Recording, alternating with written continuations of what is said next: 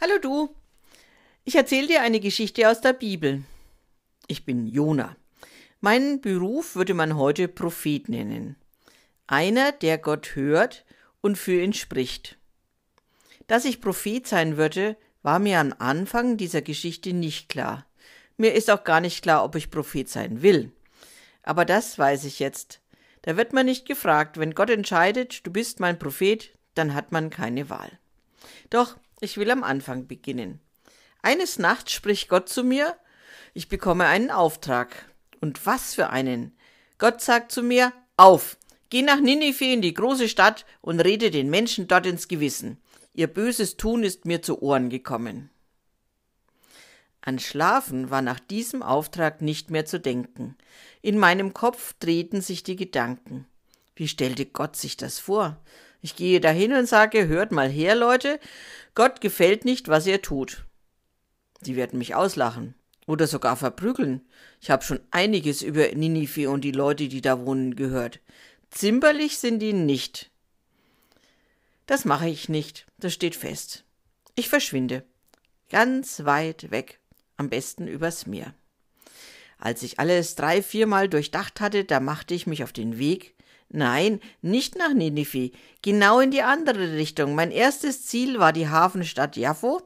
Da schaute ich nach einem Schiff, das ganz weit weg fuhr. Ich fand eins. Ein Handelsschiff nach Tarshishi. Bis man in Tarshishi ankam, sollte es Monate dauern. Es liegt am Ende der uns bekannten Welt. Schnell war mit dem Kapitän geklärt, was ich zahlen musste, um mitzufahren und was meine Aufgaben bei der Überfahrt wären. Ich stieg in das Boot zu den anderen Matrosen und bezog als erstes mein Bett. Ich hatte ja schon einen ordentlichen Weg hinter mir. Ich zog mir die Decke über den Kopf, schnaufte tief durch und fühlte mich sicher. Meine Flucht wird gelingen. Gott muss sich jemand anders suchen, der nach Ninive geht. Dann schlief ich ein. Ich verschlief einiges. Gott ließ einen starken Wind über das Meer fegen. Er wurde immer stärker, es wurde ein richtiger Sturm, so schlimm, dass der Kapitän und die Matrosen Angst hatten, dass das Schiff auseinanderbrechen könnten. Sie fingen an zu beten. Jeder betete zu seinem Gott. Doch es half nichts. Dann begannen sie die Ladung über Bord zu werfen und das Schiff leichter zu machen. Und dann wurde ich unsanft geweckt. Der Kapitän war zu mir heruntergestiegen und sagte wie kannst du schlafen bei diesem Sturm? Steh auf und bete zu deinem Gott. Vielleicht kann der uns retten. Wenn nicht, müssen wir untergehen. Das stellte sich der Kapitän so leicht vor. Wie sollte ich zu meinem Gott beten? Ich bin doch auf der Flucht vor ihm. Ich hoffe doch, dass er nicht weiß, wo ich bin. Bis wir an Deck kamen, da hatten die Matrosen schon ein Losverfahren vorbereitet. Lauter kleine Zettel mit Namen darauf, auch meiner. Sie wollten mit dem Los entscheiden, wer schuld an diesem großen Unglück war. Klar, dass sie meinen Namen zogen. Denkten mich, sie wollten wissen, wo ich herkomme, was ich so mache, zu welchem Volk ich gehöre und zu welchem Gott ich bete. Also begann ich zu erzählen. Ich bin Hebräer. Ich bete zu dem Gott, der Himmel und Erde gemacht hat und das Meer. Ich bin auf der Flucht vor ihm. Ich soll nach Ninive gehen und denen sagen, dass Gott nicht gefällt, wie sie leben. Die Matrosen und der Kapitän waren fassungslos. Sie fragten sich, was sollen wir bloß mit dir tun? Wie können wir das Meer wieder beruhigen? Wie können wir verschont werden? Doch das Meer tobte immer wilder. Da machte ich einen Vorschlag. Nehmt mich und werft mich ins Meer. Sicherlich beruhigt sich das Wasser und ihr bleibt verschont. Es ist doch meine Schuld, dass es so ist, wie es ist. Die Männer wollten das nicht. Sie probierten noch dieses und jenes, doch der Sturm ließ nicht nach. Da begannen sie zu beten, jeder zu seinem Gott. Gottheit, lass uns nicht untergehen, wenn wir diesen Mann ins Meer werfen, gib uns keine Schuld an seinem Tod. Und dann warfen sie mich ins Meer. Ich spürte es sofort.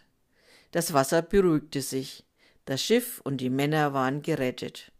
Und ich? Ich trieb im Meer. Ein wirklich guter Schwimmer war ich nicht, also wartete ich darauf, dass ich untergehe und sterbe.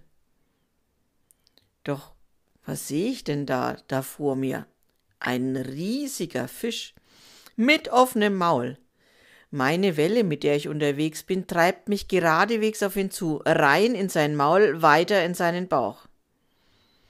Da saß ich dann. Ja, gemütlich ist anders. Ich war nass und alles um mich herum war glitschig, doch ich lebte. Der Fisch schwamm durch das Wasser und ich hatte Zeit zum Nachdenken. Was für eine blöde Idee, vor Gott weglaufen zu wollen. Gott kann doch überall sein. Ich hätte doch mit ihm reden können, ich hätte ihm sagen können, dass ich den Auftrag nach Ninive zu gehen nicht schaffe, dass ich Angst habe vor denen dort. So viel hätte ich mit ihm besprechen müssen. Doch ich fliehe einfach und bringe ein ganzes Schiff mit seiner Mannschaft in Gefahr. Als ich so nachdenke, merke ich, wie dankbar ich bin, dass ich hier in dem Fisch sitze und lebe. Und wem habe ich das zu verdanken? Gott. Ich fing an zu beten.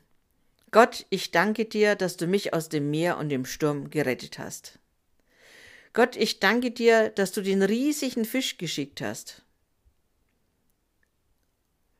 Ich fing an, mein Gebet zu singen. Ja, ich weiß, ich werde Hilfe finden bei Gott.